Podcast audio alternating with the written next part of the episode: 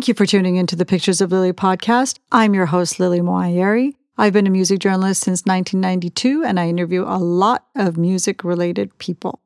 This podcast is about my experience behind the story, my experience doing the interviews, just to give you a snapshot of what it's like on the other side of the digital recorder. Pictures of Lily.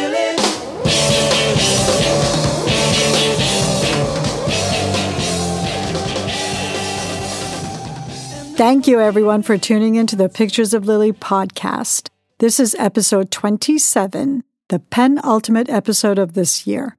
Thank you for all your support. Every single listener or viewer number is exciting and motivating for us. We really do appreciate your giving us 10 minutes of your time. You can find us on every platform by going to picturesoflily.com, where you can subscribe or follow us, and also connect to us on SoundCloud, YouTube, Pandora, and Amazon although it's really best to listen to the podcast straight from the source at picturesoflily.com. Mr. Kirk, I'm as upset as you to learn Dexter's 2 and 3, but surely expulsion is not the answer. I'm afraid expulsion is the only answer.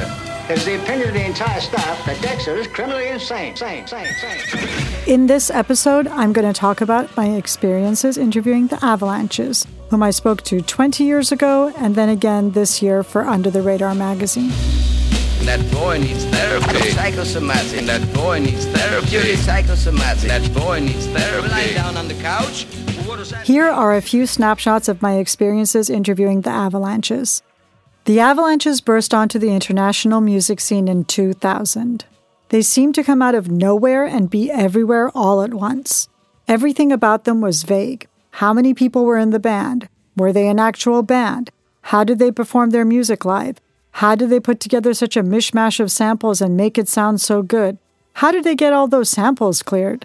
Just to catch you up on the Avalanches, they are from Australia, and their music style, which is called plunderphonics, is just that.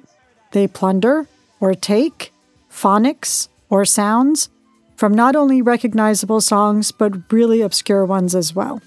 I would venture to say that not since DJ Shadow's Endtroducing have people been this excited about creativity with samples, at least not in my corner of the music world. I met you, I found a world so new.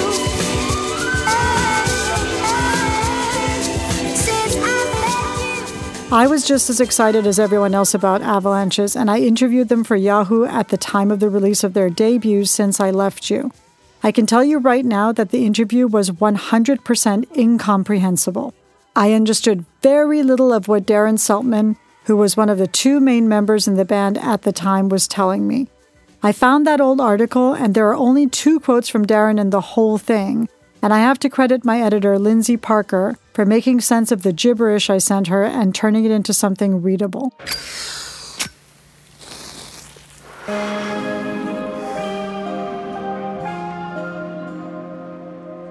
When the Avalanches returned with Wildflower after a 16 year absence, I was very hyped to hear the album, but adamantly refused to interview them as I felt I still couldn't make sense of them.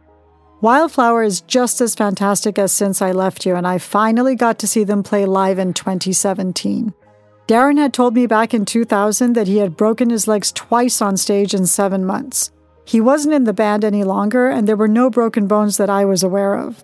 Darren also had called the live show emotionally incredible. And even if he wasn't in the band any longer, the show was exactly that.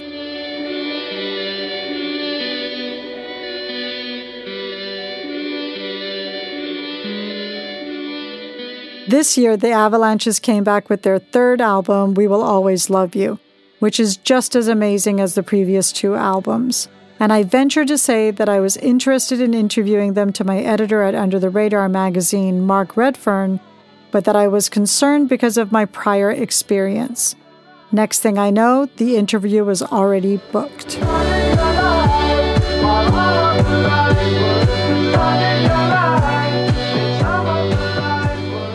I spoke to both Robbie Chater, who was one of the core members with Darren, and Tony Di Blasi, who was one of the only members of the original collective who has stuck it out with Robbie.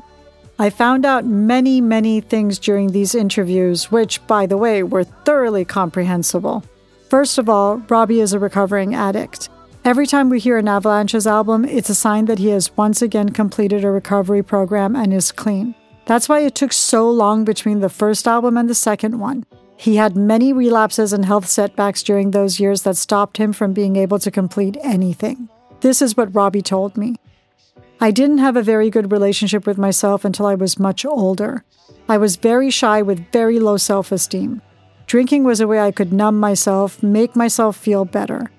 I didn't realize how negative I was toward myself internally. My thinking was very self critical, no self love whatsoever. It took a long time for that to grow in me. That was part of the work of recovering. How can you be a part of the world when you're disconnected from yourself? Talking about it now, I realize it was all in me. I was able to express it in art even when I didn't have the skills to connect with the world in any other way.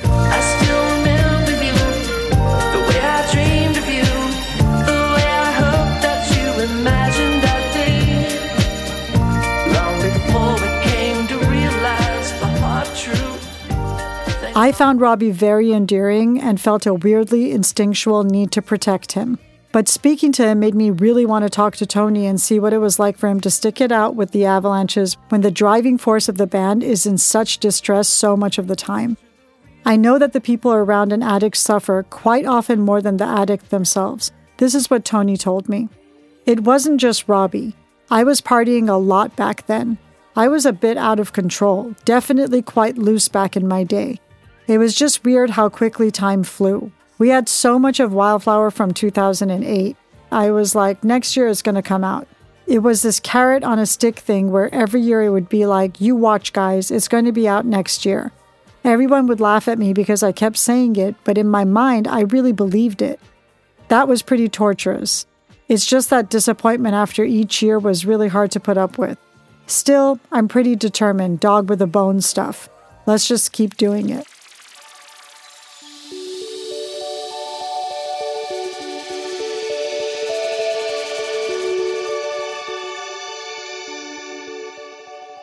There are a lot of collaborators on We Will Love You, including Johnny Marr and Neneh Cherry and Jamie XX and Leon Bridges. I thought the collaborators would keep the Avalanches on track with releasing, but Tony said that wasn't it, that Robbie was actually staying on track himself. This is what Robbie told me. To be completely honest, it's time consuming to make those records. I don't know that we had it in us right now to spend another five or eight years in the studio. You give up a big part of your life. We enjoyed touring the Wildflower album so much we wanted to make another record quickly. I remember Tony saying to me, I want to be a normal band, put out records regularly, not be this thing that takes forever. We thought, let's just try and make a record quicker, work with a friend of ours, Andy, who's a great keyboard player, and enjoy the experience of making an album with other musicians, rather than just the two of us locked away for years, almost like a lifestyle choice. The caliber of musicians the Avalanches have on their albums, not just this one, but the last one as well, you would just assume that everyone would say yes to them, but this is what Tony told me. Every time someone says yes to us, it is a surprise and we're always grateful for it. It's what made this whole album.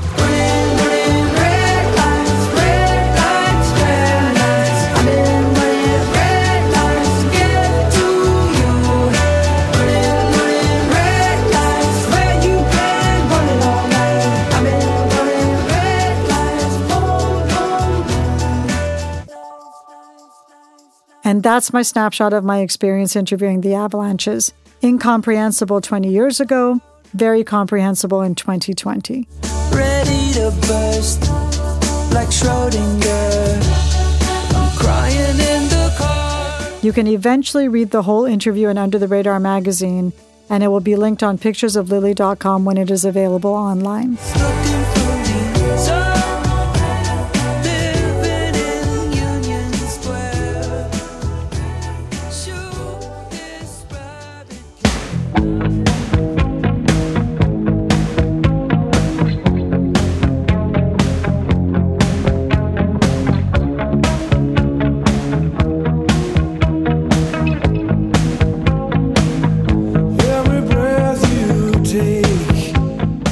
Our next episode is another bloopers episode hosted by Lawrence and entirely at my expense. I have to throw myself on his mercy and hope that he doesn't make me sound too bad. But I have to admit, I found the first one extremely hilarious, and I'm looking forward to hearing what he does with all my mess ups this time. Every word you say, every game you play, From myself and my co producer, director, editor Lawrence Schroeder, thanks for listening. And if you have a chance to subscribe or follow the podcast on any of the podcast platforms, please do so and please rate and review. You can connect to us on picturesoflily.com and from there you can choose your preferred podcast platform or SoundCloud or YouTube or Pandora or Amazon. You can also find the playlist for the podcast episodes on Spotify and YouTube.